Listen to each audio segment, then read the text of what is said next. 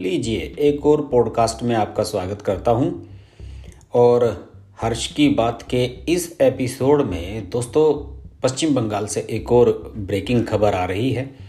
आपको पता ही है कि पश्चिम बंगाल में जो अधिकारी परिवार है, पहले तृणमूल कांग्रेस से जुड़े हुए थे ये सभी लोग।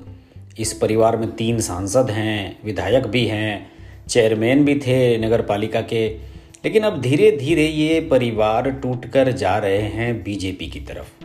तृणमूल कांग्रेस से इनका जो मोह है, वो भंग हो चुका है और अब एक एक करके सब पार्टी छोड़ रहे हैं। पिछले दिसंबर माह में 2020 के लास्ट वीक में शुभेंदु अधिकारी ने बीजेपी ज्वाइन की थी, जो कि टीएमसी के विधायक होने के साथ साथ ममता बनर्जी की सरकार में परिवहन मंत्री थे। उनके जाने के बाद अटकलें ये लगाई जा रही हैं कि अधिकारी परिवार के कुछ और लोग भी बीजेपी में जाएँगे, जैसे कि उनके पिता शिशिर अधिकारी और उनके भाई हैं, वो भी सांसद हैं, पिता शिशिर अधिकारी भी सांसद हैं।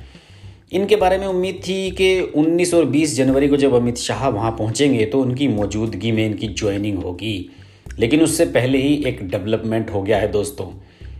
सोमेंदु अधिकारी, ये भाई हैं शुभेंदु अधिकारी के उनके सबसे छोटे भाई हैं और इन्होंने बीजेपी ज्वाइन कर ली है पहली जनवरी के दिन ही।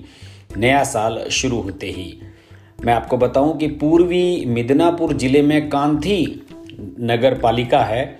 वहाँ के नगर पालिका के ये अध्यक्ष थे, चेयरमैन थे सोमेंदु अधिकारी और पिछले सप्ताह उन्हें ममता बनर्जी ने उनके पद से हटा दिया था। क्योंकि ममता बनर्जी अब अधिकारी पर परिवार को किनारे करना चाहती हैं, उनके लोगों को ज़्यादा वैल्यू नहीं दे रही हैं। इसी वजह से सोमेंदु अधिकारी ने तृणमूल पार्षदों और कई अन्य नेताओं के साथ बीजेपी ज्वाइन कर ली।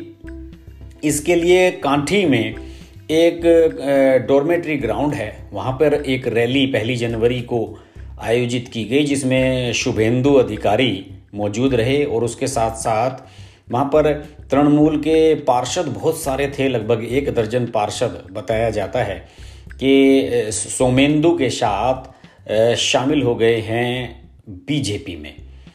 और ये आपको मैं बता दूँ कि शुभेंदु ने इस बैठक में ये भी घोषणा की है कि बहुत जल्द बहुत से लोग, लगभग पाँच हज़ार तृणमूल के जो तृणमूल कांग्रेस के कार्यकर्ता हैं, वो भगवा पार्टी में शामिल होने जा रहे हैं। इसके अलावा शुभेंदु अधिकारी ने यह भी कहा है कि तृणमूल कांग्रेस बस जल्द ही ढहने वाली है और इसका कोई फ्यूचर नहीं है। उन्होंने इससे पहले ये बयान दिया था कि पश्चिम बंगाल में अब कमल खिलने वाला है और कमल खिलने के साथ साथ यहाँ पर बीजेपी की सरकार बनने वाली है। इससे पहले उन्होंने ये भी दावा किया था कि वे 8 जनवरी को नंदीग्राम में एक रैली का आयोजन करने जा रहे हैं और उसमें एक लाख लोग शामिल होंगे और ये बहुत बड़ा चैलेंज है ममता बनर्जी को, क्योंकि ममता बनर्जी भी सात जनवरी को यहाँ एक रैली करने वाली थी, लेकिन उस रैली को स्थगित कर दिया गया था। तो फ़िलहाल खबर यही आ रही है कि शुभेंदु अधिकारी के भाई, जो कि कांथी से नगर पालिका के अध्यक्ष थे नगर पालिका परिषद के, उन्होंने बीजेपी ज्वाइन कर ली पहली जनवरी को। तो दिलचस्प खबर है, इसलिए मैंने सोचा कि पॉडकास्ट एपिसोड में आपको ये जानकारी दी जाए।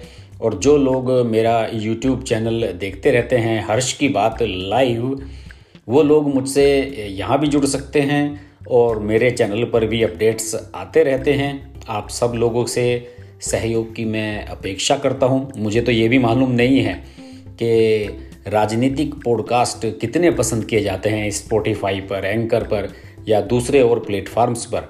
लेकिन मेरे कुछ सब्सक्राइबर्स ने मुझसे रिक्वेस्ट की थी कि मुझे इस पर आना चाहिए और इसमें मुझे अपने दर्शकों से, अपने जो दर्शक मेरे यूट्यूब चैनल को देखते हैं, उनसे मुझे ऑडियो के माध्यम से भी जुड़ना चाहिए। नया नया प्लेटफॉर्म है। प्रयास कर रहा हूँ कि आपको लेटेस्ट और अपडेट्स न्यूज़ देता रहूँ।